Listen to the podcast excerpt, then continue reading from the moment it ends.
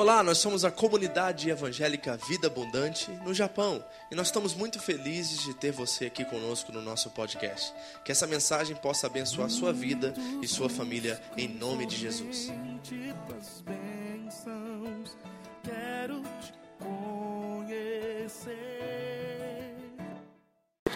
Amém, pessoal. Vamos à palavra de Deus? Abra sua Bíblia comigo na carta de Paulo aos Filipenses. Nós estamos exatamente agora na 11 ministração nessa carta. Nós estamos estudando versículo após versículo, né, na carta considerada mais feliz da Bíblia. Paulo fala sobre alegria 14 vezes aqui nesse texto. Lembrando que ele está numa condição precária, numa cadeia, prisão primitiva, né, e acorrentado 24 horas a um soldado, escrevendo sobre alegria. Então ele tem algo para nos ensinar, tenho certeza disso. E nós temos aprendido bastante. Eu vou fazer uma pequena revisão porque nós chegamos na décima primeira, né? Já tivemos dez semanas de muito estudo nessa carta. E é uma carta extraordinária, tem nos ensinado bastante. E eu quero realmente que nós possamos continuar a aprender sobre essa alegria que é incircunstancial. Isso quer dizer o quê? Que ela não depende dos fatores externos da nossa vida, das circunstâncias, das situações da nossa vida. E ela também é plena. A alegria que Deus nos dá é plena, né? ela não é temporária, ela permanece conosco apesar do caos que nós experimentamos aí fora em nosso dia a dia. E outra coisa é que ela é independente das pessoas. Isso é algo extraordinário sobre a alegria que Deus nos dá, né? Ela é independente das pessoas. Então, é, nós temos que aprender exatamente o que isso significa. E Paulo vai falar exatamente sobre isso. Por quê? A alegria pelo qual nós estamos considerando é uma alegria que está centrada na pessoa de Cristo.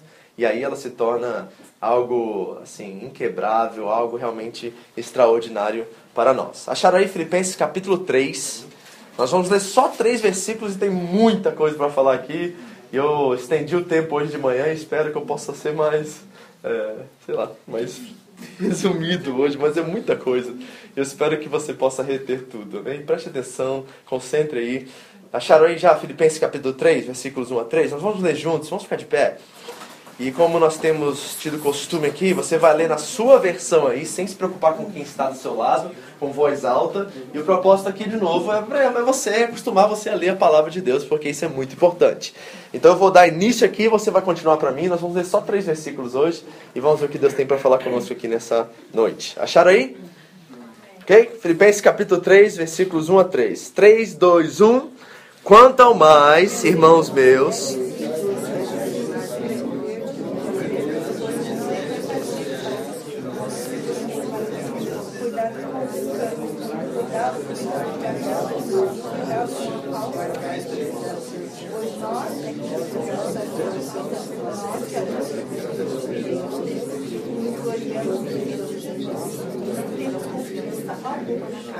não temos confiança alguma na carne. Fecha seus olhos um minutinho. Pai, muito obrigado pela tua palavra que é viva e eficaz e te peço que ela faça aquilo que ela tem como propósito, penetrar no mais profundo da nossa mente e coração e transformar nossas vidas. Senhor, oramos pedindo que o Senhor me use nessa noite de uma forma que possa realmente ser clara e que eles possam sair daqui edificados nessa noite. Nossa oração, minha oração, em nome de Jesus. Amém. Amém? Pode sentar, muito obrigado. Amém. Vamos fazer uma pequena jornada, um assim, panorâmica, só sobre as últimas 10 semanas. E vamos ver um pouquinho do que nós aprendemos. Vou tentar resumir aqui em 4, 5 frases o que nós aprendemos nas últimas 10 semanas nessa carta aqui. Nós chegamos exatamente agora na metade da carta de Paulo aos Filipenses. E lembra que eu disse para vocês uma coisa muito interessante? Que muitos estudiosos acreditam que houve um break aqui entre o capítulo 2 e o capítulo 3. E a provável é, razão pelo qual isso aconteceu é que alguma coisa aconteceu na prisão, Paulo talvez ficou doente, algum percaso ali dentro, alguma situação, ou na verdade é, existiam duas cartas aos filipenses. E os escribas, depois que juntaram as cópias e tudo mais, fizeram uma só carta. Então é possível que a Filipenses 1 e Filipenses 2 aqui, né, por causa desse break, porque parece, só superficialmente assim, que Paulo vai começar a mudar de assunto aqui, mas ele não vai, eu vou mostrar isso para você. Então, provavelmente, alguma coisa aconteceu ali na prisão que ele teve que dar um tempo e voltar a escrever agora, ok? Então, nós estamos exatamente no meio dessa carta agora. Ele vai falar de coisas, assim, realmente extraordinárias que nós precisamos perceber aqui nessa noite. Mas deixa eu fazer um resumo das últimas 10 semanas só para você entender o que nós já conversamos. Primeiro, nós falamos que todos nós necessitamos de relacionamentos sadios. E precisamos ter uma percepção clara do que é a unidade e em quem ela está alicerçada e como ela é vivida. Então, relacionamento sadio e unidade são importantes na igreja, ok? Outra coisa é que nós temos que ter a certeza que a morte não é o fim. E existe uma esperança muito viva, um sentimento de uma profunda esperança na nossa cidadania celestial de que nós estamos de fato atravessando um novo êxodo. Estou dando todos os temas da nossa mensagem aqui nessa, nesse pequeno parágrafo, tá? Então esse novo êxodo é um novo jeito de ser humano. Isso que Cristo veio providenciar para nós, amém? Não é ir para o céu ou ir para o inferno, é uma nova forma de ser humano. A Bíblia diz em Romanos 8 que a criação aguarda com, com dores de parto a revelação da glória dos filhos de Deus. Então é algo extraordinário de que Deus nos transformou para que possamos ser traduções claras de quem Ele é aqui na terra. Por isso que Ele nos chama sal e luz. Porque nós precisamos traduzi-lo de forma clara. Isso é muito importante. Então, esse sentimento de que a morte não é o fim, que é simplesmente transitório, nos traz uma esperança de que realmente Deus tem um propósito dentro da nossa vida. Mas esse caminho do novo êxodo, ele passa pelo esvaziamento. Filipenses 2, 5 a 11, né, o grande hino da igreja primitiva, fala sobre o Cristo que se esvaziou, né, que se humilhou. Humildade e esvaziamento tem que ser um estilo de vida para nós, se nós vamos viver esse novo êxodo. E como é que nós vivemos isso? Com muita sinceridade, reconhecendo quem nós somos e o caminho que nós estamos trilhando. E mais do que isso, autenticidade. Autenticidade na fé cristã é fundamental. Se nós não conseguimos ser autênticos, nós vamos ter grandes problemas, porque é difícil você manter a falsidade. É muito difícil. Você tem que se desdobrar para você ser uma pessoa falsa. Mas quando você pode ser quem você é na presença de Deus, isso é de grande lucro. Diz 1 Timóteo 6,6. Então isso é fundamental na nossa história. Nós precisamos viver a fé cristã com sinceridade e autenticidade. E, por último, nós temos uma responsabilidade diante disso. E qual é a nossa responsabilidade? A nossa responsabilidade é uns com os outros. Porque no meio de toda essa trajetória, nós estamos descobrindo amigos espirituais e temos parcerias realmente sobrenaturais no meio de tudo isso. E aí a igreja se torna uma igreja de amigos, pessoas parecidas com Cristo que estão buscando, se preocupando, cuidando uns dos outros. Nos tornamos parceiros sobrenaturais. Então tá um resumo das últimas 10 semanas, ok? Sobre isso que nós falamos, entramos em detalhes em cada um desses temas e uau, nós aprendemos muita coisa, certo? Tem os áudios, se você quiser ouvir, tá lá no nosso podcast, na página da igreja, está tudo lá os áudios, se você quiser realmente entrar em tudo isso. E agora, nós vamos para a segunda metade da carta. E Paulo vai começar a nos dar algumas coisas práticas, coisas teológicas. Vamos falar de alguns conceitos contextuais e teológicos que são muito importantes, porque é também uma verdade para nós nos dias de hoje. Amém? Então vamos ao primeiro versículo aqui dessa noite, capítulo 3, versículo 1. Paulo começa dizendo assim: Quanto ao mais, e aí tem o que aí depois do mais? Uma vírgula. Né? E lembra que eu tenho ensinado a vocês? Todas as vezes que você para numa vírgula, você precisa parar também né? e pensar. O que, que isso quer dizer? Então Paulo está dizendo mais ou menos assim, ó. Além do que eu tenho ensinado a vocês aqui nesses últimos dois capítulos, deixa eu te dizer como você alicerça, ou qual é a fundação pelo qual você estabelece o que eu ensinei até aqui agora. Então, quanto ao mais, significa que, além do que eu estou dizendo, além do que eu tenho dito a vocês, tem algo muito importante que vocês precisam colocar na fundação, como alicerce de tudo que vocês têm ouvido e vivido. E ele vai continuar o versículo dizendo assim: Irmãos meus, regozijai-vos no Senhor. Regozijai-vos, essa é a palavra, alegrai-vos, né? Em outras versões aí. Alguém tem uma versão muito diferente dessa? Regozijai ou alegrai? Não, né? Praticamente isso, certo? E a coisa interessante é essa palavrinha regozijai. Ela é uma palavra extraordinária. A palavra no grego original é hairo, né? Escreve em Romandi, C-H-A-I-R-O. E essa palavra é extraordinária porque ela tem uma substância, ela tem uma definição, ela tem algo que realmente é difícil você colocar em uma frase. É tanta coisa que nós podemos falar sobre essa palavra, mas tem um acontecimento que, para mim, mostra pra gente exatamente o conteúdo dessa palavrinha. Vocês lembram quando Jesus morreu na cruz e foi sepultado? Os discípulos estavam desesperados. Vocês lembram disso? Eles se trancaram até em um lugar porque eles estavam com medo da perseguição, do que os judeus iam fazer com eles depois que Cristo foi, foi, foi morto. Eles estavam vivendo um momento, o sábado da ressurreição, né? Antes de Cristo ressuscitar, foi terror, foi amargura, foi dor, foi a esperança deles havia morrido. Lembra quando Jesus, depois de ressuscitar, encontra com aqueles discípulos no caminho de Emaús e a esperança deles foi embora? E uma coisa muito interessante acontece porque, diante desse desespero e dessa falta de esperança, os discípulos se trancam no lugar. E não sei se você lembra dessa passagem, Tomé não estava com eles, mas eles se trancaram no lugar. E de repente Jesus aparece não é isso? Lembra dessa, dessa passagem? Alguns dizem que Jesus passou pelas paredes. Não tem nada disso na Bíblia, tá? Essa historinha nossa, a gente fica inventando que na, quando o corpo foi glorificado, a gente vai poder atravessar a parede. Não tem nada na Bíblia disso, tá? E Jesus apareceu. Nós não sabemos como é que ele entrou naquele quarto, mas ele simplesmente apareceu lá. E sabe o que é a coisa mais extraordinária? Diante daquela depressão, diante daquela aquele momento difícil que os discípulos estavam vivendo, quando Jesus aparece, sabe o que ele diz? Jairo, alegrai-vos regozijai A primeira palavra que sai da boca de Jesus para os seus discípulos após a ressurreição é exatamente essa palavra. E o que Paulo está fazendo aqui nesse texto para a gente, é ensinando para a gente que a alegria que é no Senhor precisa ser o fundamento pelo qual nós estabelecemos as coisas. O que, que ele está dizendo, em outras palavras, aqui que faz sentido para mim? Deixa eu tratar isso primeiramente de uma forma superficial. Ele está dizendo que, de certo sentido, nós temos que aprender a rir para a vida, sorrir para a vida. E deixa eu te dar dois aspectos do que eu vejo nessa questão de sorrir para a vida. O primeiro aspecto é que nós temos que sorrir de forma cínica, meio louca, sabe? Porque você tem que ser louco, meio louco, para viver nesse mundo aí fora, não tem? Não tem cada coisa que faz você falar assim, não acredito, né? Aquele, aquela risadinha cínica, sabe? Né? Nós vemos a situação no Brasil hoje, vê aquele caos lá, a gente olha para aquilo e fala assim, a gente não sabe o que fazer. E a única reação, talvez, às vezes, é um riso nervoso, né? Porque a gente não sabe como lidar com tudo isso que está acontecendo, tanto lá quanto aqui. Né? E coisas que acontecem na nossa vida pessoal também, que às vezes a gente tem que rir. Tem que ser que nem Davi diante dos seus inimigos, dar uma de bobo, começar a babar e sair por aí. Falar, porque tem tanta loucura que acontece às vezes. Então tem um aspecto desse sorrir para a vida que é cínico, mas tem um outro aspecto que é descontração, que é divertido. E eu acho que se você não aprender a ser uma pessoa divertida, uma pessoa de bem com a vida, uma pessoa que sorri mediante as situações da sua vida, você vai ter grande dificuldade de permanecer na fé.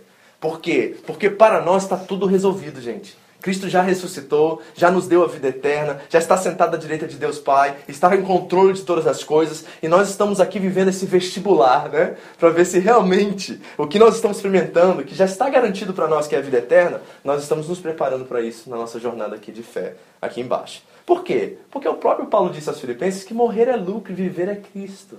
Então, se morrer é lucro e viver é Cristo, eu acho que a gente precisa sorrir mais para a vida. E sorrir diante das dificuldades. E deixa eu dizer o primeiro ponto aqui da mensagem para vocês, rapidamente, que é o seguinte: quando o cristão perde essa alegria que é no Senhor, lembra que Paulo diz não é uma viver um bobo, bobo alegre, tá? Crente não é bobo alegre, tá, gente? Né? A mãe morreu, Jesus me ama. Não, não, peraí. Não é isso, gente. Isso é bobeira. A gente tem dor, a gente passa por sofrimento, a gente tem lágrimas, a gente chora. É só na glória que nós vamos chorar e vai ser removida nossas lágrimas. Mas enquanto estamos aqui embaixo, a gente vai continuar chorando. E vai chorar até Jesus voltar, queridos. Então nós passamos por dor. Mas tem um aspecto da fé cristã que quando o Espírito de Deus está em nós, o sofrimento está fora de nós e não mais dentro. Essa é a grande diferença. Nós sofremos diferente porque nós sofremos no Espírito. E as pessoas lá fora que ainda não têm o Espírito de Deus sofrem por si mesmas. Essa é a nossa grande diferença, é a grande vantagem que nós temos. Porque a Bíblia diz em Romanos 8 também que o Espírito ele intercede por nós com gemidos inexprimíveis. E na hora da nossa fraqueza e luta, ele entra em ação e não permite que o sofrimento entre e faça parte do nosso DNA, do nosso ser. Okay? Então essa é a grande diferença. Mas nós sofremos nessa vida. E quando nós perdemos essa alegria que Paulo está escrevendo aqui, que é no Senhor, como piso da nossa fé, Deixa eu dizer uma coisa para você. Você já está andando sobre areia movediça. Você ouviu isso? Deixa eu repetir esse ponto que é muito importante. Quando o cristão perde a alegria no Senhor como piso da sua fé, ele já está pisando em areia movediça. Deixa eu exemplificar isso para facilitar para vocês. Se algum dia você chegar aqui, ou na nossa igreja, nossos cultos gerais, ou você for nos visitar lá em Shizuoka, e você vê um dos seus irmãos tristes, ca triste, cabisbaixo, alguma coisa não está bem na vida dele, deixa eu dizer uma coisa para vocês no pastoreio, que eu já faço há mais de 15 anos, que eu tenho reparado, e 98% das vezes isso é real, tá? Eu quero dizer que 2% são realmente choros, tristezas verdadeiras. Mas eu te garanto que 98% das vezes ela está se entristecendo porque perdeu algo pelo qual ela tinha ou ele tinha aqui no mundo.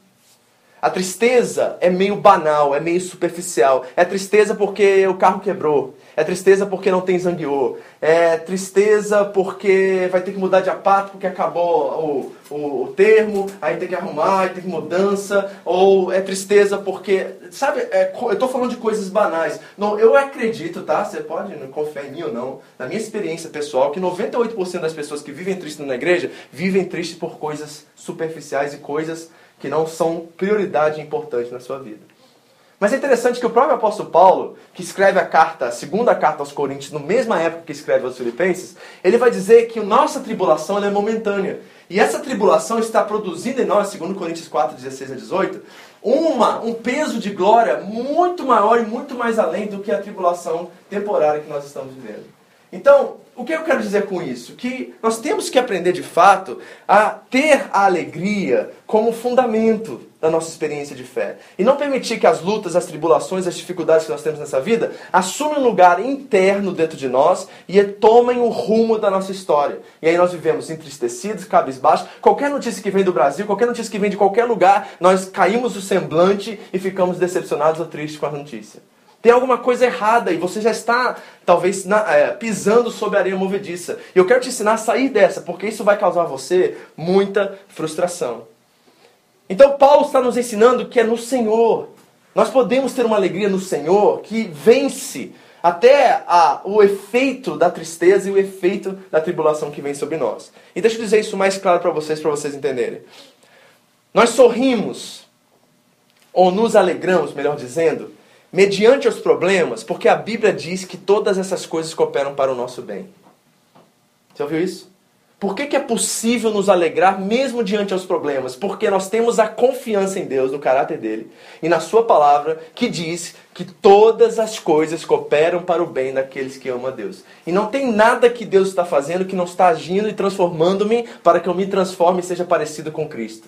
Porque o versículo 29 de Romanos 8 diz exatamente isso que Deus nos predestinou para sermos conforme a imagem do Filho.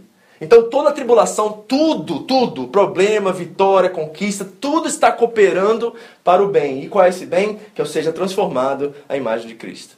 Olha o que disse o príncipe dos pregadores Charles Spurgeon. Charles Spurgeon disse assim, ó: Tudo que nos leva à oração é bênção. Você ouviu isso? Tudo que nos leva à oração é bênção. Posso fazer uma pergunta para vocês? Qual é a coisa que mais nos leva à oração? Problemas. Será que você consegue ver problema como benção agora? Em 2016 eu profetizei sobre a igreja. Nós vamos ter muitos problemas em 2016. Aí eu falei assim, pastor, nunca ouvi uma profecia dessa na igreja. né? Eu falei assim, pois é, porque eu quero que vocês cresçam como nunca cresceram. E deixa eu dizer uma coisa para você, aconteceu isso. O povo nunca passou tanto perrengue em 2016. Mas eu nunca vi um povo tão maduro entrando em 2017 como eu vi essa igreja. Foi tremendo. Deus trabalhou. Tudo, de fato, levou a oração e transformou em bênção. Não é legal isso? E outra coisa, que o próprio Spurgeon, eu acredito, não tenho muita certeza disso, foi ele que disse que o nosso maior problema não é quando as coisas estão indo mal. Não é quando nós estamos cheios de problemas. Olha o que ele disse, é muito extraordinário isso. O problema, o perigo da vida cristã não é quando as coisas estão más, é quando as coisas estão muito bem. É quando está vitória e conquista e normalidade, sabe? As coisas estão indo bem, está tudo tranquilo. É que a gente tem a tendência a relaxar, a descansar. Ele diz que o grande perigo do crente é quando ele está vivendo um tempo bom um tempo de progresso, um tempo de prosperidade. Porque ele tem a tendência a esquecer de onde que vem tudo isso. Certo? Olha o que, que o C.S. Lewis disse. C.S. Lewis é um grande autor cristão. E ele disse assim, olha... Deus sussurra em nossos ouvidos por meio do nosso prazer. Sussurra, ó. Isso é sussurrar, né? Então ele sussurra em nossos ouvidos por meio do prazer. Ele fala mediante a nossa consciência. Agora escute. Mas clama em alta voz por intermédio da nossa dor. Este é o megafone para despertar um homem surdo. Uau! Que frase, né? Que chama a nossa atenção. Então, no meio do prazer, Deus, ei, esquece que sou eu que estou fazendo isso toda a sua vida. Mas é na hora do sofrimento que a voz de Deus vem alta. Ele vem ser um megafone no nosso ouvido para dizer assim: não se esqueça também que, mediante a dor, eu estou com você. Eu não te abandono porque você está passando por situações e lutas difíceis. Então é importante nós entendermos isso. Mas o Paulo continua a nos falar algo que, para mim, foi a, a, o grande, a, o grande, a grande coisa dessa passagem. Porque ele continua o versículo 1 e ele diz assim: ó, Quanto mais regozijo no Senhor. E ele diz assim: Não me aborreço de escrever-vos as mesmas coisas. O Paulo, é como o Paulo está dizendo assim, gente, eu vou falar isso o tempo todo, que para mim essa é uma das coisas mais importantes na fé cristã. Não percam a sua alegria. Não percam a esperança de que está tudo resolvido entre vocês e Deus. Vocês não precisam fazer, ó, correr atrás e fazer um monte de coisa para conquistar o amor de Deus. Deus já, você já conquistou o amor de Deus estando em Cristo. Foi Cristo que conquistou o amor por nós. Então Paulo está dizendo assim, ó, deixe a alegria por causa da sua salvação ser a coisa principal da sua fé. E eu não vou me cansar de dizer isso para vocês. Mas depois ele diz uma coisa que eu achei assim o máximo. Ele vai dizer assim: "E isso aí que eu estou dizendo, esse regozijar no Senhor e falar as mesmas coisas o tempo todo, é segurança para vós." Tem alguém que tem uma versão diferente disso aí? Um pouquinho diferente? Do que é segurança para vós? Versículo 1, última parte, alguém? Ou está tudo igual? Ok, então é isso mesmo, certo? Não tem uma tradução muito diferente, né? Então, olha só, ele vai dizer que essa, essa tipo de alegria, quando ela é genuína, ela traz segurança para a nossa vida. Sabe por quê, querido? Sabe o que eu tenho descoberto na minha caminhada? É que existe tipo uma moeda.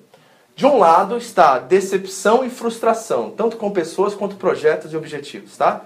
De um lado da moeda, decepção e frustração. Do outro lado da moeda está a alegria do Senhor. Nós precisamos fazer uma opção de como nós vamos viver. Nós vamos permitir que a alegria seja um alicerce, a qual nós podemos depositar nossos sonhos, projetos, e eles não tomem lugar na nossa vida, a qual nós podemos sempre ter isso como base, que quando tudo sumir aqui de cima, a alegria continua ali. Será que essa é a opção que nós queremos fazer? Ou será que nós queremos viver altos e baixos e queremos viver frustrados e decepcionados com as pessoas? E sabe o que Deus falou comigo no meio disso tudo, que eu achei assim uma frase que eu guardo no meu coração? Ele falou assim para mim: a razão pelo qual nós nos frustramos tanto é porque as nossas expectativas estão colocadas no lugar errado. Falou com você isso aí agora? A razão pelo qual nós nos frustramos tanto e nos decepcionamos tanto na vida é porque a nossa expectativa está depositada no lugar errado. Então, quando nós nos relacionamos com alguém, provavelmente todos nós, porque somos humanos, temos a tendência a gerar expectativas acerca daquele relacionamento. E aí, quando elas não superam as nossas expectativas, não chegam aonde estão as nossas expectativas, nós ficamos o quê? Decepcionados com as pessoas. Colocamos as pessoas num patamar a qual elas não merecem estar, e nós temos sonhos e projetos para aquele relacionamento, e quando a pessoa não chega nesse patamar, nós nos decepcionamos com ela. É a mesma coisa com a vida financeira, com os projetos que nós temos, as ambições que nós temos saudáveis. Nós temos ambições, temos projetos, e de repente a expectativa é gerada de acordo com aquilo, e porque a alegria não está na base, quando acaba todo o projeto, toda a situação, não tem mais nada ali para nos segurar. E aí nós vamos nos perdendo e vamos perdendo a esperança, porque a alegria não nos sustentou no momento que nós mais precisamos. Então, esse primeiro ponto aqui é fundamental. Cuidado onde você deposita as suas expectativas. Ok? Tenha a sua expectativa alicerçada na alegria do Senhor. Lembra Neemias? Neemias foi um homem que tinha um grande projeto. Ele ia restaurar os muros de Jerusalém. Que projeto tremendo, enorme, grande. 52 dias o homem conseguiu fazer aquilo. É um projeto enorme. E sabe o que ele disse no meio de tudo isso? Quando o povo estava desanimado, quando o muro parou de ser construído por um tempo, lá no capítulo 8 ele vai dizer assim: A alegria do Senhor é a nossa força. A alegria do Senhor é a nossa força. Está vendo? Neemias tinha alegria. Que quando mesmo a obra parou, ele tinha onde colocar os pés dele ainda, porque a alegria em quem Deus era e nós, na salvação que Deus já nos deu em Cristo, é o fundamento pelo qual nós podemos depositar todos os projetos, todos os nossos relacionamentos, porque se esses relacionamentos não forem aquilo que nós esperamos, a alegria vai estar lá presente para nos suportar e para nos ajudar e nos resgatar também. Amém? Então essa é a primeira coisa. Mas Paulo aprofunda ainda mais essa questão da segurança é fundamental. Mas nos próximos versículos, Paulo vai nos revelar qual é o grande inimigo da alegria. E aqui eu preciso que você abra seus ouvidos e ouça, porque tem muito a ver com a gente. Muito a ver com a gente. E Paulo vai dizer assim: basicamente, eu vou trabalhar esses textos com vocês agora. Sabe qual é o maior perigo e qual é o maior inimigo da alegria? Diga a pessoa do lado assim: ó, se chama religião. Você ouviu? A religião oprime. Lógico que, deixa eu abrir parênteses aqui, porque eu não quero é, generalizar. Porque há um aspecto da nossa comunhão aqui que é, é religiosa. Nós temos ceia, nós temos batismo, nós temos uma liturgia de culto, temos né, adoração, temos tem coisas religiosas no nosso meio aqui. Elas não aparentam ser religiosas, mas elas existem. A diferença é que nós entendemos que essas coisas religiosas precisam trabalhar em prol do povo, em prol da igreja, em prol do corpo orgânico e natural de Cristo. Não ao contrário. O problema é que quando a religião se estabelece, o povo, a igreja, começa a trabalhar para a religião e não a religião para a igreja. Essa é a grande jogada do negócio. Mas Paulo está nos revelando aqui que o grande inimigo da alegria se chama a religião. E antes de nós entrarmos no texto que ele vai dizer exatamente, deixa eu te mostrar isso de uma forma mais prática e mais teológica, se assim dizendo, ok? Existem três formas de você viver. Deixa eu ser bem claro com isso, tá? Eu não quero é, julgar ninguém aqui nesse sentido, mas provavelmente aqui no auditório, no número de pessoas que nós temos aqui hoje, Alguém está vivendo em um desses aspectos hoje. Talvez não entenda, é no subconsciente que isso está acontecendo, a pessoa não tem noção nisso, mas essas três formas de viver você está vivendo. E eu quero que você seja sincero o suficiente para atender, entender em que lado você está agora. Porque posso contar um segredo para vocês. Fala para ninguém não, tá? Mas só a forma que você posta no Facebook eu sei que lado você está.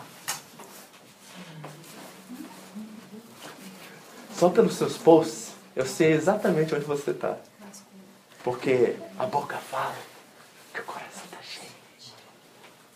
Ok? Então vamos ver essas três áreas que nós habitamos e vivemos. A primeira área se chama a religiosa. O que, que é ser um religioso, pastor? É viver debaixo de um sistema de meritocracia. É mais ou menos assim, ó, preste atenção nisso aqui, porque pode ser que você esteja aqui. É o seguinte: se eu fizer o que é certo, Deus me abençoa. Se eu fizer errado, Deus me castiga.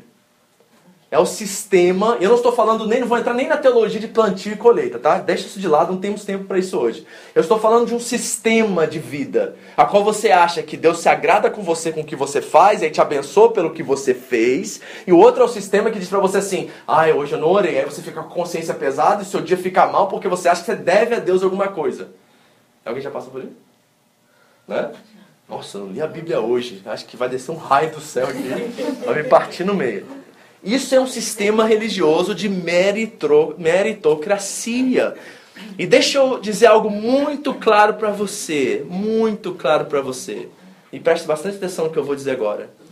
Qualquer sistema religioso, ação humana ou método que te promete que se você fazer isso ou aquilo, você será realizado e completo, se você se submeter àquilo, está mentindo para você.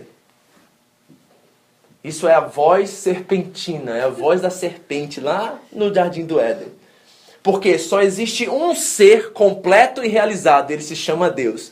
E deixa eu ser bem realista para você, eu sei que não vai gostar dessa notícia que eu vou dar agora. Enquanto nós estivermos aqui e Jesus não restaurar todas as coisas e voltar, nós vamos viver nesse caos e nós nunca vamos chegar a um lugar onde todo mundo vai estar realizado e completo. Só tem um completo. É só no corpo glorificado, é só na promessa da vinda de Cristo e o que vai acontecer na transformação do nosso corpo, corruptível e incorruptível, é que nós verdadeiramente vamos experimentar a plenitude, a completitude de quem nós somos. Mas aqui embaixo, todo mundo vai ter que enfrentar o caos, todo mundo vai ter que continuar lidando com o pecado e nunca as coisas vão estar exatamente do jeito que vocês querem. Não gosto de ouvir isso na igreja, não é ruim, né? A gente quer assim, não, pastor, vai dar certo, vai dar tudo certo, tudo ótimo, tá uma maravilha isso, né? Mas deixa eu dizer pra você, sabe quem disse isso? Jesus. João 16, 33, no mundo tereis, mas tem de bom ânimo, porque eu venci. Aí o Paulo diz lá em Romanos assim, pelo, pelo amor a Cristo somos entregues ao matadouro todo dia. Aí no 37, mas ele diz assim, mas nele somos mais do que vencedores. Então existe esse paradoxo, né? Que ao mesmo tempo parece que tudo dá errado, o errado está dando certo porque está cooperando para o nosso bem. Tá entendendo? Então qualquer sistema religioso, qualquer sistema humano, qualquer sistema, qualquer método que promete para você vida perfeita, realização e completitude, está mentindo para você. Cuidado que isso é a voz da serpente. Ok? Você pode viver como religioso e pode estar nesse estado agora. Não, gente, pelo amor de Deus, graça não é causa e efeito.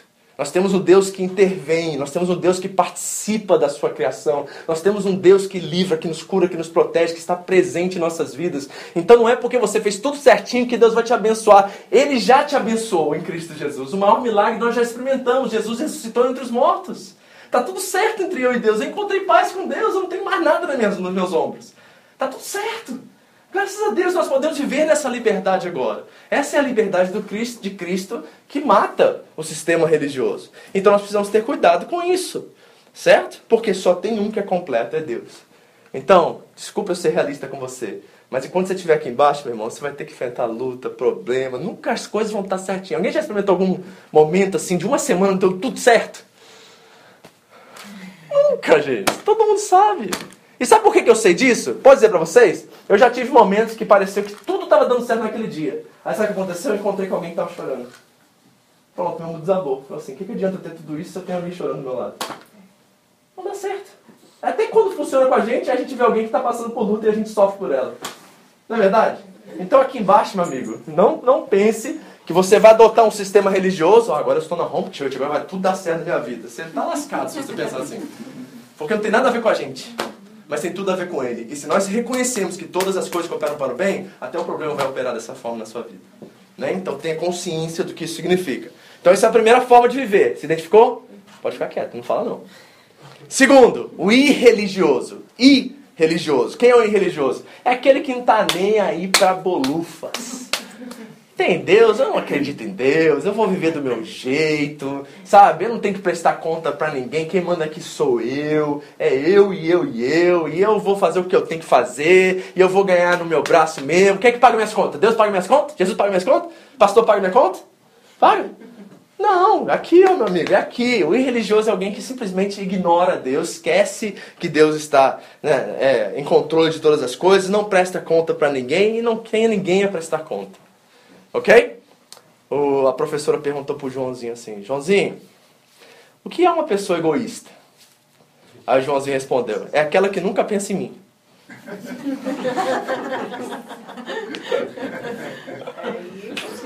Entendeu?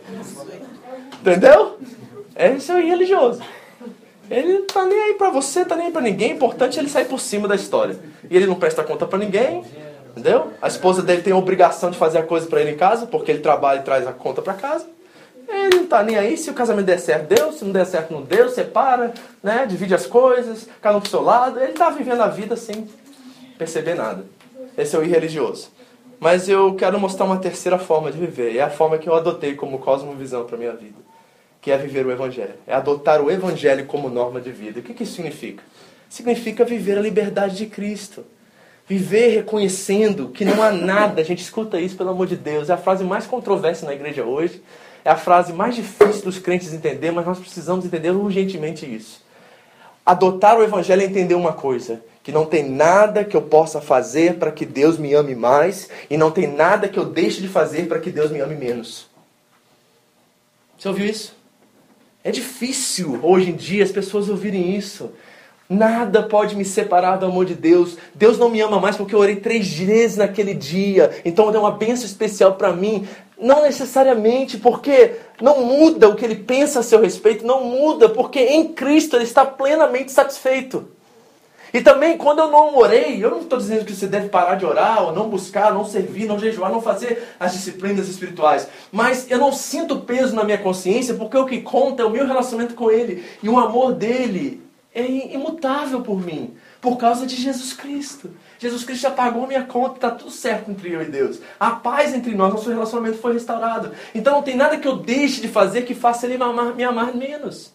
E aí tem uma liberdade, sabe por quê? Quando eu sei que eu não devo nada, e quando eu sei que Deus também não me deve nada, aí eu fico livre.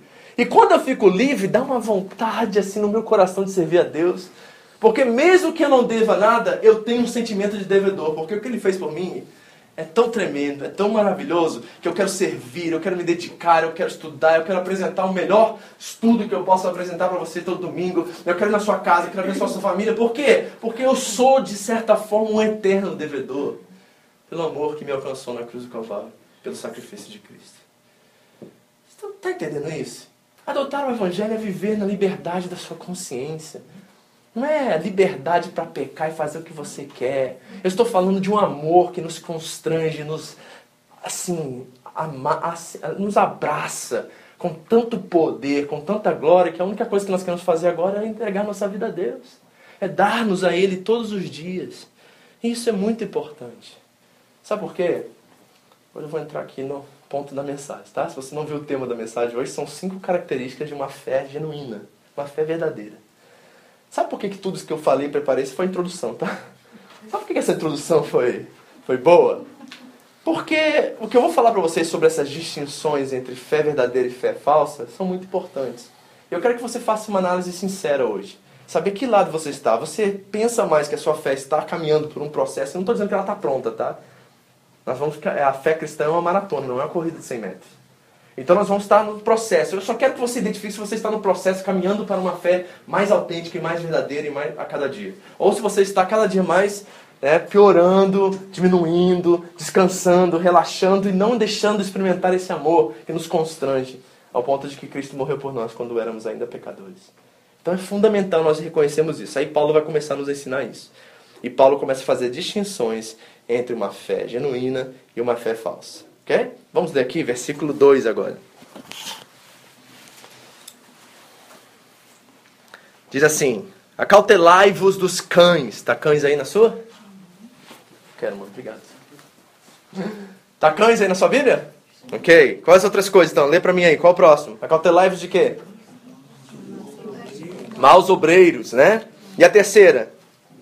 Falsa circuncisão. Ok? Para um minutinho, deixa eu te mostrar o contexto do que está acontecendo aqui. Bom, até o capítulo 6 dos Atos dos Apóstolos, a igreja estava vivendo um momento assim de muita grandeza, prosperidade. Pedro, a primeira, primeiro discurso de Pedro, 3 mil almas se converteram. Nós não, nem sabemos se eram só homens, mais as famílias, né? Então foram 3 mil no mínimo, tá? Depois do outro discurso, 5 mil, a igreja estava crescendo, avançando. Jerusalém e essa, esse novo caminho que era conhecido da igreja naquela época estava prosperando, estava alcançando muitas e muitas pessoas. E até o capítulo 6, essa igreja estava vivendo uma coisa maravilhosa. Eles tinham tudo em comum, não havia necessidades entre eles, eles vendiam seus bens e propriedades, colocavam aos pés dos apóstolos, os apóstolos compartilhavam. Era uma igreja que caiu na graça do povo, se reuniam toda semana no templo e nas casas. Era uma igreja assim, ó, é tudo a sonho de todo pastor, a igreja primitiva, no capítulo 2 de Atos, ok? Só que, a partir do capítulo 6, algumas coisas começam a acontecer muito, muito interessantes na, na igreja.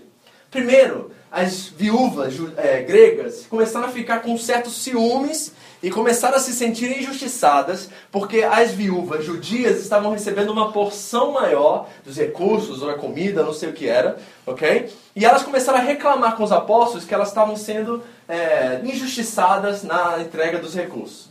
Os apóstolos, com muita humildade, eu acho uma coisa extraordinária que eles fazem, porque se fosse hoje em dia, os apóstolos iam chegar e iam descer a né? Ah é? Está reclamando? Então senta agora no banco aí não vai comer mais. Né? Talvez seria assim a postura de hoje. Mas os apóstolos, vendo a, o problema que começou a gerar, o primeiro problema da igreja, eles se humilham. E sabe o que eles fazem? A gente não dá conta disso. Não temos capacidade, não temos unção, né, a linguagem que a gente usa na igreja, para poder lidar com essa situação. Então nós vamos levantar sete homens cheios do Espírito Santo para cuidar das mesas, servir as pessoas e organizar isso aí, cuidar disso aí, e nós vamos nos dedicar à palavra e à oração. Isso acontece no capítulo 6. Eles tomam uma decisão administrativa e decidem se afastar do povo e buscar a palavra e oração enquanto o resto servia. Só que, e aqui os estudiosos entram, eu acho formidável como é que eles lidam com essas coisas, né? Você lembra no capítulo 1, quando Jesus aparece? Jesus ficou mais ou menos 40 dias após a ressurreição com os apóstolos, com os discípulos, certo? E Jesus chega no capítulo 1, acho que é o versículo 8, e diz assim para eles assim, ó, vão para Jerusalém, porque sobre vós descerá poder, e vocês serão minhas testemunhas aonde? Jerusalém, Judéia, Samaria e aonde? E até os confins da terra. Então tá, Jerusalém, Judéia, Samaria e até os confins da terra. O que, que os apóstolos fazem? Se juntam em Jerusalém e a igreja fica confortável. A igreja fica, ó, nossa, não tinha lugar para sentar naquela igreja. Todo mundo bem, as coisas acontecendo, e eles se acomodam. Muitos estudiosos vão dizer assim, que houve uma acomodação dos apóstolos. E aí começa o problema, porque muita gente no mesmo lugar, o que acontece?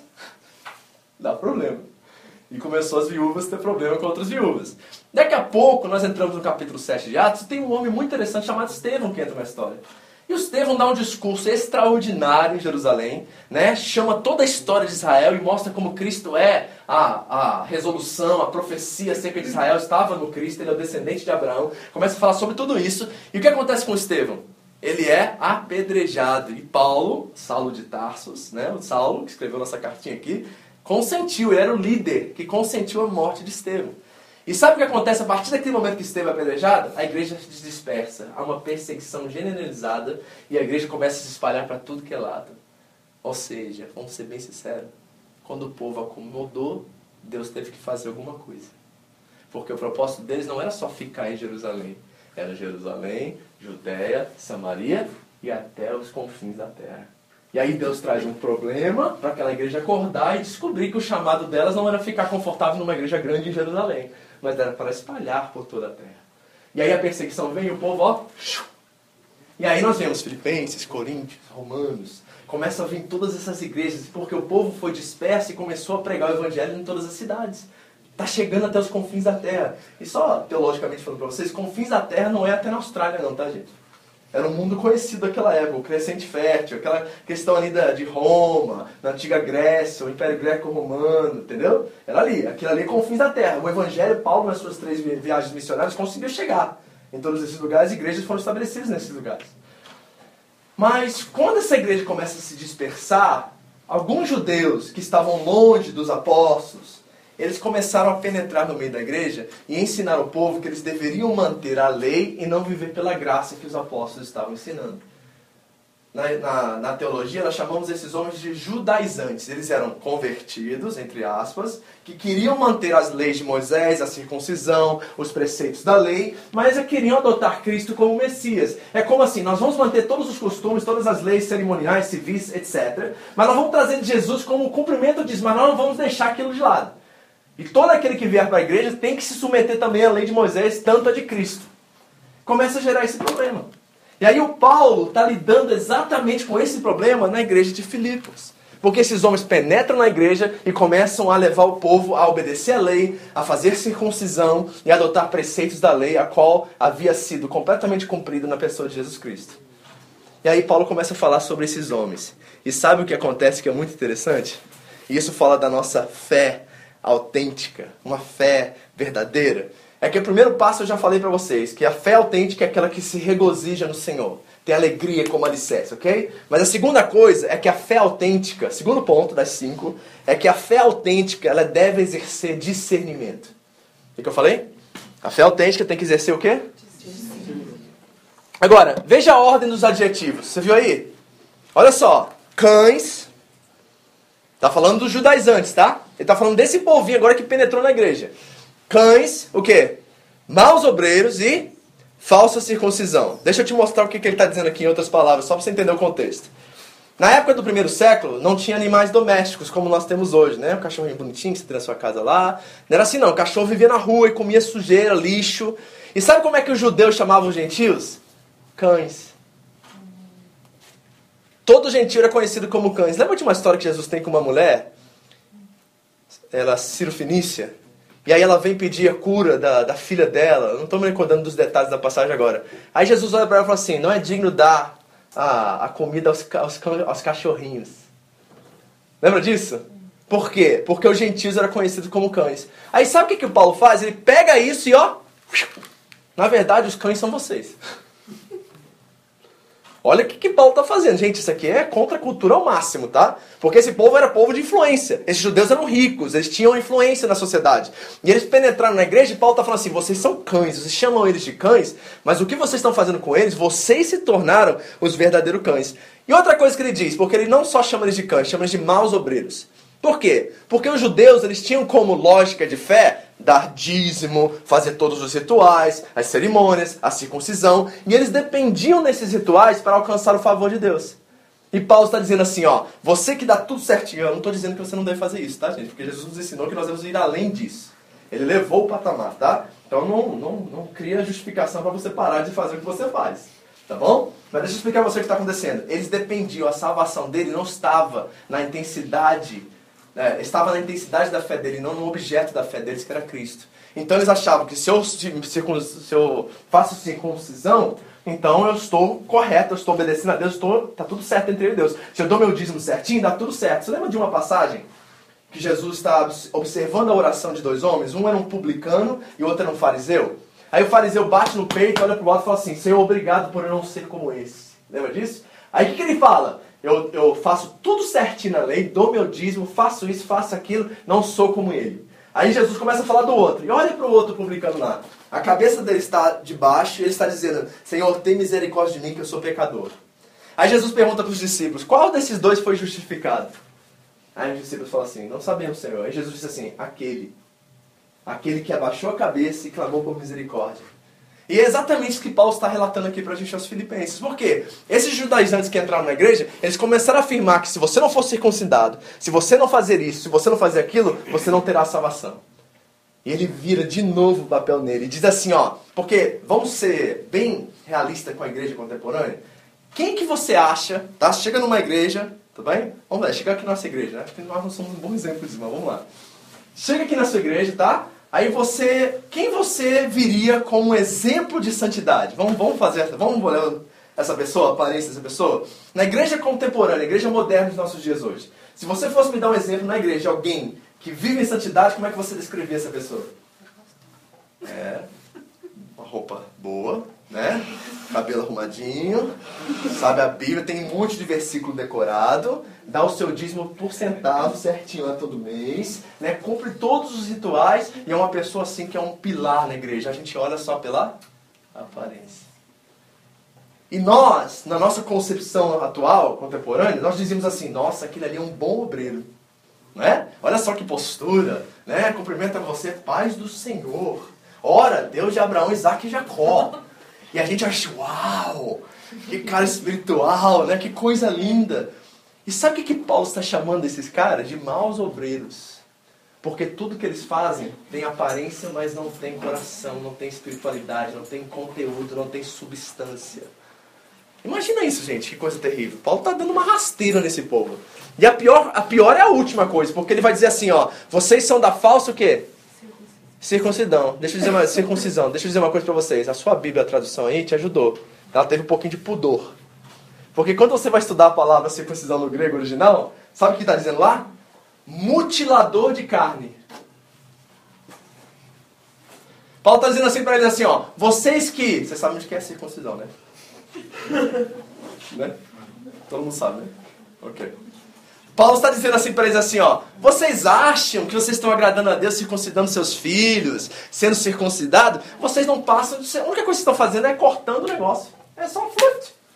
É só isso, não tem mais nada que isso, é pura falsidade, não tem nada espiritual e nada religioso nisso. É pura mutilação de carne. Imagina, você judeu, piedoso ouvindo isso do apóstolo Paulo.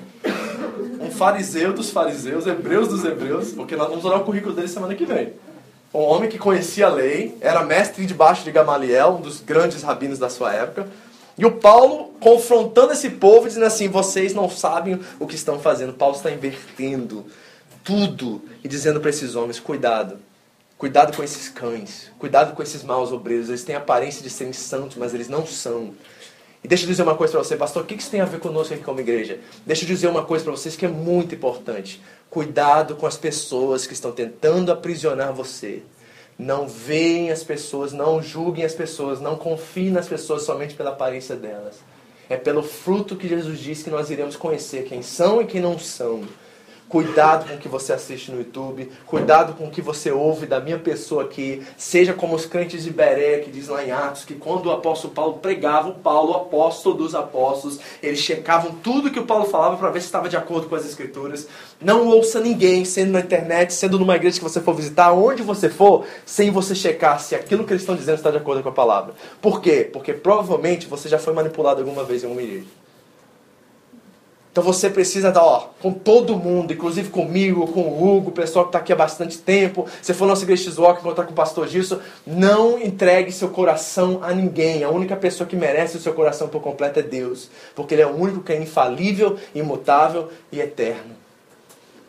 A gente, gente, desculpa, tá? Eu quero ser bem realista com isso. Sabe como é que a gente caminha como igreja? A gente serve, a gente abençoa, a gente ama as pessoas, mas é sempre com assim, ó. Porque é homem. O cara pode dar um surto amanhã e mudar completamente a cabeça.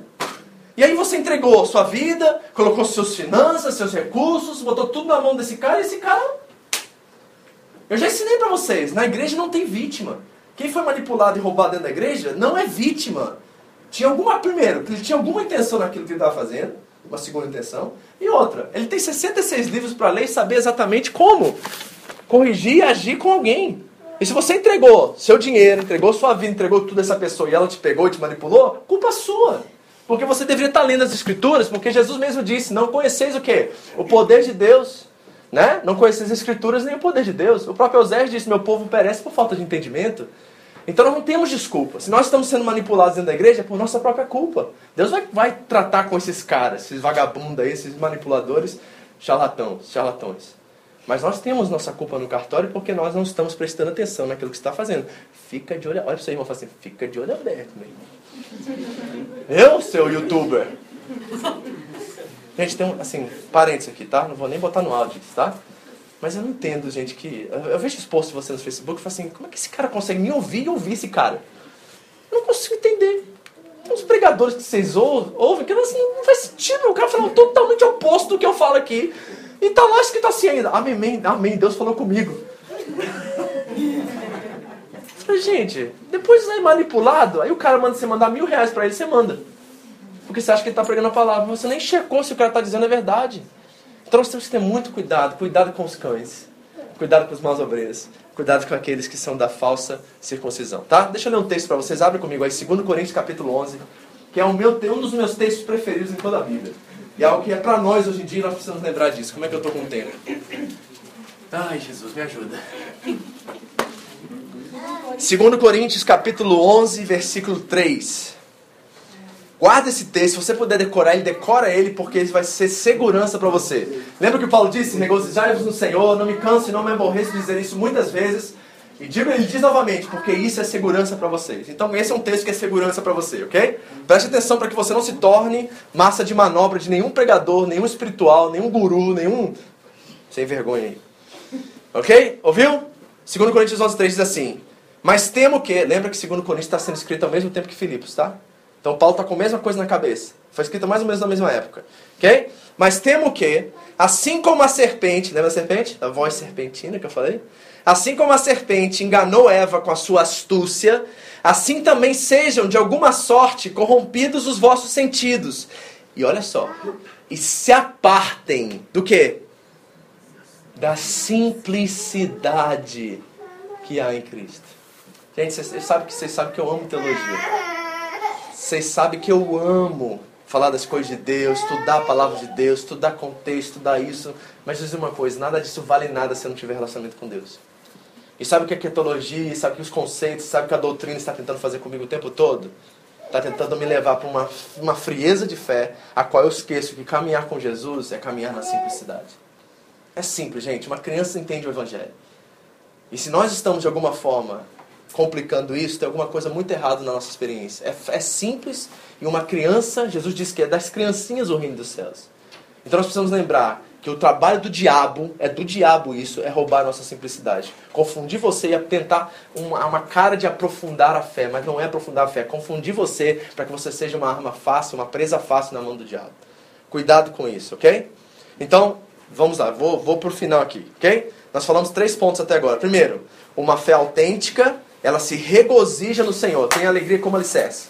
Segundo, uma fé autêntica, genuína, ela o que? Ela exerce Discernimento. Ponto 3. Uma fé genuína adora e serve em espírito. Olha o versículo aí, volta lá comigo. Versículo 3 agora. Pois a circuncisão somos nós, que servimos a Deus o quê? Em espírito. Tá vendo isso? Em espírito? Pergunta. Tá em letra maiúscula espírito ou letra minúscula na sua Bíblia? Minúscula. Ah, graças a Deus. Alguém tem letra maiúscula aí? Então risca. Que está errado. A tradução está errada. Não é com letra maiúscula, é com letra minúscula. Está falando do nosso ser, do nosso espírito. Okay? Pegou uma versão boa da Bíblia, viu? O espírito aí não é o Espírito Santo, é o nosso espírito, é o meu ser. Vamos acompanhar isso agora na Bíblia? Abra comigo agora, vai lá em Romanos capítulo 8. Nós vamos ver um texto que tem tudo a ver com isso aqui, tá? Então, uma fé genuína é aquela que adora a Deus, que serve a Deus em espírito. E vamos ver o que isso significa. Romanos capítulo 8, versículos 6 ao 9. Romanos 8, 6 ao 9. Acharam? Ok, então antes de nós falarmos sobre isso, deixa eu explicar uma coisa para vocês que é muito interessante. No grego original, a palavra carne tem dois significados. Ok? Nós usamos dois, dois termos quando a Bíblia fala de carne. Está escrito carne aí na sua? A inclinação da carne está aí na sua? Ok. Então, quando a carne no português é carne, né? É, carne. Pele, carne. Ok? Mas no grego não era assim. Paulo usava dois termos para descrever carne. A primeira era sarx. Sarx significa o meu ser interior, o homem interior, o meu espírito, a minha alma, né? Você que é da tricotomia, que acredita que nós somos corpo, alma e espírito, você chama isso de alma. Se você não é, você é dicotomia, né? Da dicotomia, você vai dizer que o homem é corpo e espírito, tá? Não importa a classificação que você usa, mas é a alma, é o nosso ser interior, é o sarx, ok? Agora, a outra descrição que ele usa é soma, e soma é carne, é aqui ó, pele, tá? Agora, o que nós vamos ler só está sarx. Tudo que nós vamos ler a partir de agora só está sarx. Então Paulo está falando do nosso sentimento, dos nossos desejos. A palavra de Deus diz assim em Provérbios 4, 23. De tudo que você deve guardar, guarde o quê? O seu coração, porque dele procede as fontes da vida. Então está falando desse homem interior que eu sou. Esse é o sarx, ok? Então quando você lê aqui, vamos começar a leitura. Diz assim, Romanos 8,6. A inclinação do sarx, o homem interior, é morte. O que é inclinação? Os desejos. Ok? Todo mundo reconhece que o seu desejo é morte? Antes de ser regenerado, antes de ser tocado pelo Espírito Santo, tudo que você queria levaria você à morte. Isso é claro. Ok? Nós queríamos o mal, nossa natureza é pecaminosa. Então a inclinação do sarx é morte. Mas a inclinação, espírito com letra maiúscula, do Espírito Santo, é vida e paz. A inclinação do sarx é inimiga de Deus, porque não se submete à lei de Deus, nem pode fazê-lo. É interessante isso? Deixa eu explicar para vocês como é que isso funciona, tá? Antes de você ser de Cristo, antes de você aceitar Jesus como Senhor e Salvador e mudar seu coração, você era dominado pelo pecado. É o que Paulo vai dizer assim: aquilo que eu quero fazer eu não faço, mas aquilo que eu não faço é o que eu, é o que eu faço e essa lei morre em mim e me domina. Então, antes de conhecer Cristo, nós éramos dominados pelo pecado. O que aconteceu a partir da regeneração? Quando Cristo entrou na minha vida e começou a me mudar?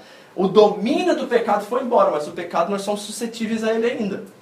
Mas esse domínio foi embora, essa inclinação da nossa vontade foi embora e está indo embora cada dia mais. É isso que está nesse processo, ok?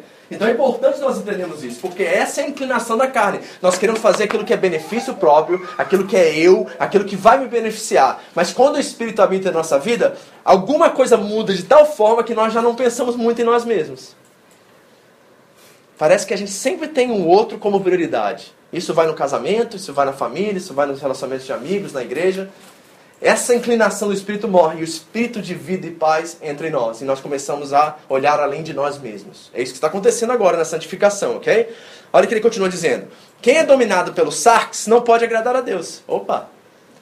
Então, quem tem como é, caminho de vida, direção de vida, somente satisfazer o seu próprio eu, não pode agradar a Deus.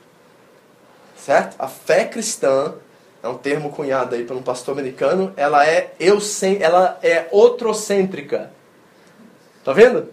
Outrocêntrica, ou seja, se concentra assim, entre eu e a Michelle, eu prefiro beneficiar a Michelle e perder. Quando você tem isso como lógica de vida, você virou cristão. Entre o meu benefício e da Michelle, eu sempre vou querer beneficiar ela primeiro e depois a mim. Você se tornou cristão. Porque para perder tem que ser crente mesmo, irmão, não tem como. Eu não conheço ninguém que não tem o Espírito de Deus que gosta de perder. Mas quando o Espírito de Deus habita na nossa vida, nós preferimos perder do que ganhar, porque o perder vai beneficiar o outro. E aí, tá aí? Já chegou aí?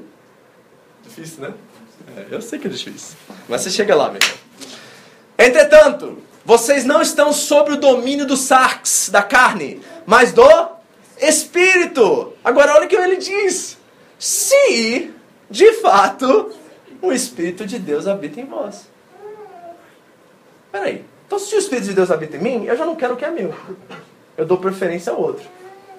Cadê os casados? Fácil ou difícil? Hã? Como é que é esse relacionamento em casa de vocês? É assim? Porque quando o evangelho vem realmente fazer sentido para nós, nós já não estamos pensando mais em nós mesmos. É, sabe aquela ideia assim que a gente acha, maridos, que a nossa esposa tem obrigação de limpar a casa, de fazer a louça, né, de arrumar as coisas, e nós somos os reis que estão chegando no trabalho para ser recebido pela rainha e ela tem a obrigação de nos servir, porque né, afinal de contas ela ficou em casa o dia inteiro, né? E a tarefa dela, a obrigação dela, o papel dela, o meu papel é trazer o dinheiro para casa, né? E ela cuidar de mim, né? Só que essa versão aí do evangelho está corrompida, não é mais ou menos assim que funciona o negócio não. Porque quando o evangelho entra na nossa vida, eu já não tenho mais tarefas com a minha esposa, eu tenho uma parceria com ela. Então já tudo que está acontecendo na nossa casa não é mais obrigação de um ou do outro, é parte da missão conjunta do casal. Então, quando a louça tá suja eu chego em casa, eu não falo assim, ah, né, pô, fiquei na rua trabalhando o dia inteiro e ela não pode arrumar uma louça. Aí você deixa lá, vai tomar seu banho, fazer suas coisas e espera que ela faça porque é obrigação dela. Mas quando o evangelho entra na nossa vida, a gente chega em casa sujo, cansado, seja o que for, e vimos que a nossa esposa trabalhou, chegou em casa, cuidou dos filhos, fez o que tinha que fazer, tá lá tomando banho para poder fazer a comida, arrumar, e a louça tá cheia. Você, naquele momento, você sabe assim, poxa, se ela se deu por mim, o dia inteiro e fez aquilo para me agradar, eu acho que eu posso fazer um pouquinho por ela também. E aí você não vai porque, ah, se ela vai ficar chateada, ah, porque o homem pensa assim, né? Pô, se não lavar essa louça, não vai ter mais tarde.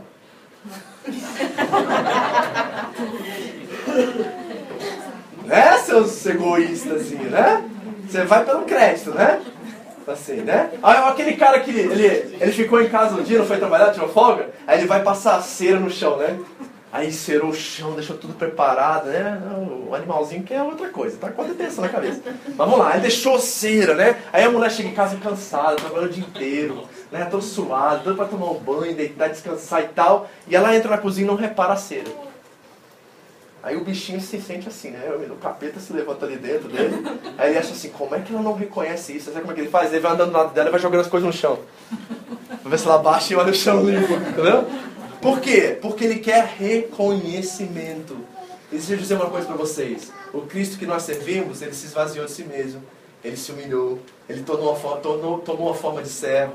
Foi achado semelhante aos homens. E nessa forma ele foi obediente à morte e morte de cruz. Se o caminho do Cristo é o oposto, ele não busca reivindicação, reconhecimento, ele, ele, quer servir e dar sem esperar nada em troca, por que, que o nosso evangelho é tão corrompido ao ponto de nós não servirmos uns aos outros assim? Porque nós ainda estamos inclinados pela carne.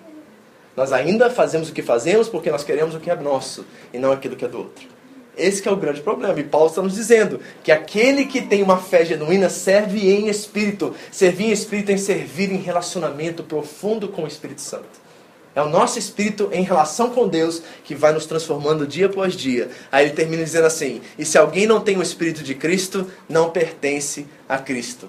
Uma fé genuína, ela rende a Cristo e se rende a Cristo e oferece serviços espirituais a Deus. Adorar é um estilo de vida, não é uma canção que a gente canta no domingo. Amém? Quarto ponto. Vamos lá, estou chegando. Ai meu Deus. Uma fé genuína se gloria em Cristo. Olha o versículo 3 novamente. Pois a circuncisão somos nós que servimos a Deus em espírito e o que? E nos gloriamos em Cristo. O que é uma fé genuína? É uma fé que não é prepotente, gente. É uma fé que não se orgulha de si mesmo. Viu, pastor? Deu meu dízimo certinho esse mês. Grandes coisas, meu amigo. Você não está fazendo para mim?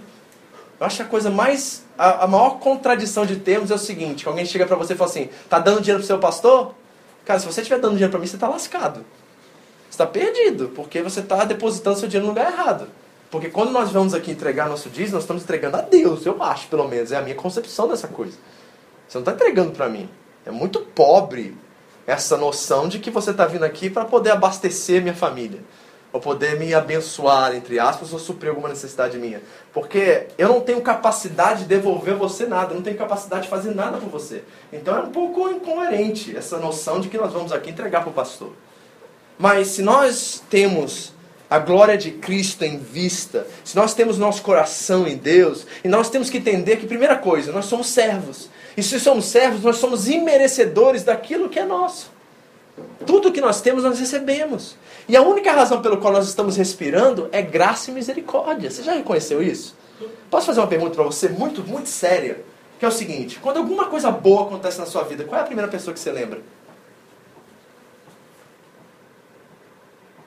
Eu dissesse para você que tem muita gente que pensa assim: conquistei, consegui.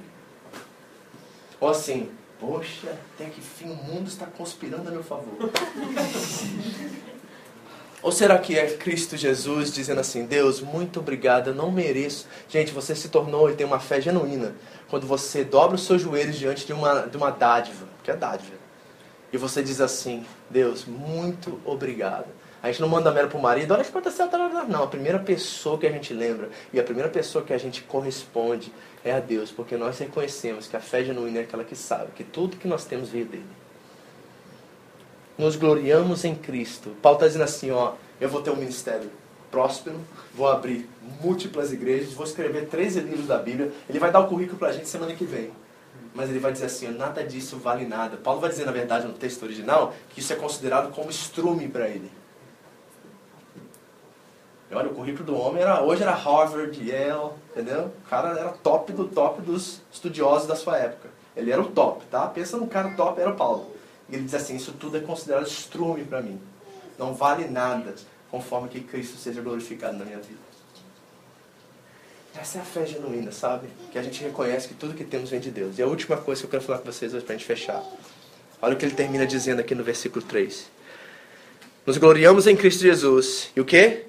E não confiamos na carne. Parece que ele dá um, ele, ele fala algumas coisas muito interessantes e profundas, aí ele dá uma pausa ali, né? Porque eu nem reparei se tinha uma vírgula, ele tem, ó. Ele fala, nós gloriamos em Cristo Jesus, vírgula. É como se tivesse assim, ó. Ok, eu sei que tudo que eu tenho é de Deus, eu sei que eu tenho que exercer discernimento, eu sei que eu tenho uma fé que serve a Cristo, que adora em espírito. Todas essas coisas são características de uma fé genuína. Ele pausa e fala assim, mas não podemos confiar na carne. Tá vendo como é que Paulo é realista? Sabe como Paulo é um cara cabeça, um cara consciente da sua condição? Ele sabe que no espírito está tudo certo, porque o próprio Jesus diz assim, ó, a carne é fraca, o espírito está pronto, mas a carne é o quê? É fraca. A carne é fraca. E Paulo está reconhecendo isso. Olha, além de tudo isso que eu possuo, toda a capacidade, faculdade mental, todo o entendimento, toda a revelação que eu tive, eu pauso e reconheço assim, cara, mas a minha carne é fraca e eu preciso manter o foco, vigiar, porque apesar de todos esses bons acontecimentos que estão acontecendo na minha vida, a grande probabilidade é que eu vou ceder a qualquer momento a carne e eu não quero viver assim.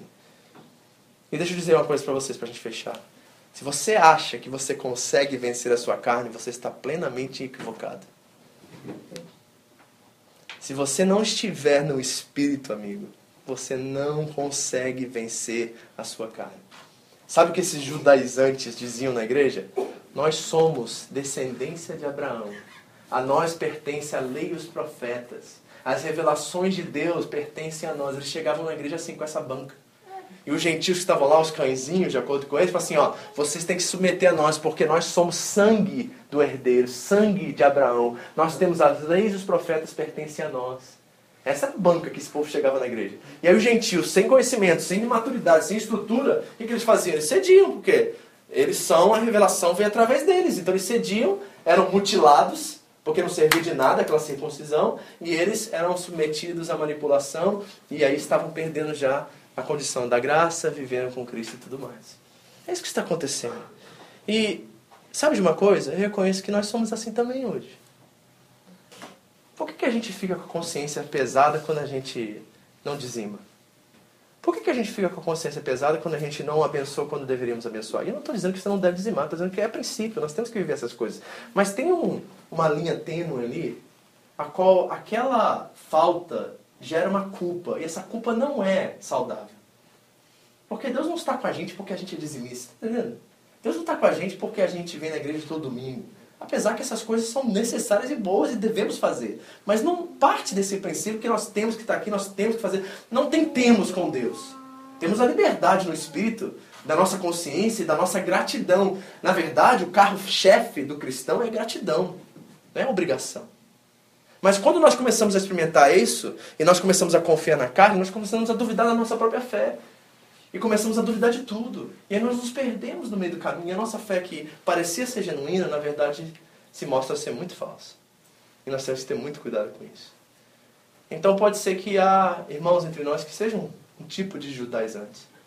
Que eles dizem viver pela graça, mas vivem se condenando, se autocondenando e presos em cadeias espirituais, emocionais e filosóficas, a qual eles regem as suas vidas e não conseguem sair de lá.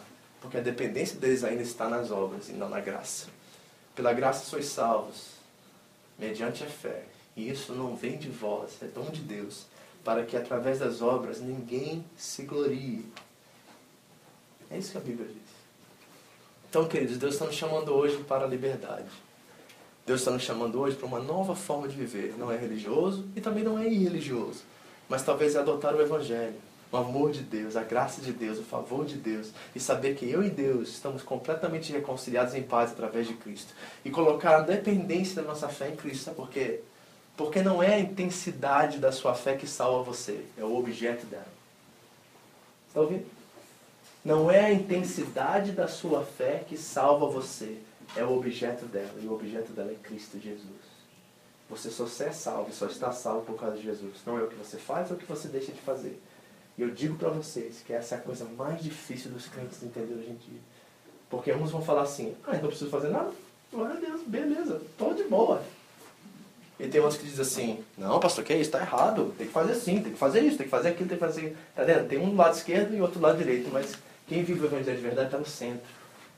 O centro é a vontade de Deus. Que olha para aquilo lá e diz assim, é, eu sei que eu tenho que fazer isso, mas eu não sou compromissado com isso. Eu sou compromissado com Cristo. E quando eu faço isso, eu faço por amor a Ele e gratidão que Ele fez por mim. Ah, e eu não deixo de fazer as coisas também, e sou compromissado com a igreja, eu dou meu dízimo, eu faço as coisas, não é porque eu estou ganhando algum favor de Deus com isso, é porque eu sou grato e eu quero fazer isso porque Ele me amou dessa forma. Quando você chega aqui, querida, ah, meu amigo, você tira um peso das suas costas. Porque um dia que você. As pessoas detestam quando eu falo isso. Meu pastor talvez não me puxe agora de fazer isso, mas de forma com você. Tem domingo que você precisa pegar sua família e ir para o zoológico. E não ir para a igreja. Ó, foi assim? Tá. Eu estou falando você fazer isso todo domingo. E nem uma vez por mês. Eu estou falando para você assim, ó, sabe, de vez em quando, vamos tirar um dia nosso, família, vamos para o zoológico? Vamos viajar? Né? E, e, e, sabe como é que a gente faz isso para fazer isso sem peso na consciência e culpa? A gente faz assim, ó, a gente faltou o culto hoje. Então faz o seguinte, se a gente brincar, se a gente está num lugar aqui, vamos dar as mãos aqui no carro, vamos as mãos na casa que a gente vai ficar e vamos orar e buscar Deus, porque esse aqui é nosso culto agora. Nós faltamos o culto na nossa igreja, que é importante, mas não vamos deixar de cultuar Deus, porque o domingo é dele. Ele nos deu um presente de poder sair e comemorar, mas nós não podemos esquecer que ele é o centro do domingo. E a igreja é importante para nós. Então vamos ser igreja aqui, nessa coisa aleatória que a gente faz de vez em quando, isso é importante. Porque não é que você fala domingo que Deus pode te amar. Ou porque aí tem gente que falta domingo, aí o pneu do carro fura na segunda e fala assim, tá vendo? Faltei o domingo. que prisão é isso, gente? Isso é uma cadeia. Você acha que Deus traz assim, ah, não foi o culto, pá, toma aí o parafuso. Você acha? Pelo amor de Deus, não é possível que seja isso. Se é isso, eu não quero não. Meu filho, estou fora, estou fora, não quero esse evangelho. Não quero. Ou também o lado oposto disso, né? Você fala assim, olha, fui na igreja, no domingo, ó, oferta de trabalho, Deus é bom. Tão ruim quanto o outro. Tão ruim. Até pior, na verdade, né? Porque acho que Deus está condicionado à nossa ação. Gente, está tudo certo. Em Cristo Jesus não há mais condenação né? Romanos 8.1, não há agora, ele diz assim, agora, vírgula, já não há mais condenação para aqueles que estão em Cristo Jesus, porque eles não vivem segundo a carne, mas vivem segundo o Espírito. Ah. Aí eu vou visitar você na sua casa porque eu sou pastor e tenho que ir lá, sabe? É porque eu gosto de ir lá. É porque eu gosto de vocês. Né? Aí você não precisa falar quando eu saio e falar assim, aí cumpri a obrigação dele. Muito bem, pastor. Estrelinha pra você. Não, gente, eu sou livre para fazer isso. E se eu não puder na sua casa um dia, eu não vou dizer para você não posso, eu tenho uma prioridade aqui na família, não sei o que, que é. Mas você fala assim, nossa, pastor nunca nos visita. Poxa, só homem, né? Também, vamos orar. Esta foi mais uma mensagem da comunidade evangélica Vida Abundante no Japão, a SEVA. Você pode adquirir mais informações sobre a igreja no site da igreja, www.seva-japão.org. Siga-nos também no iTunes, através do canal Seva Japão Mensagens. Que Deus abençoe você e a sua família, em nome de Jesus.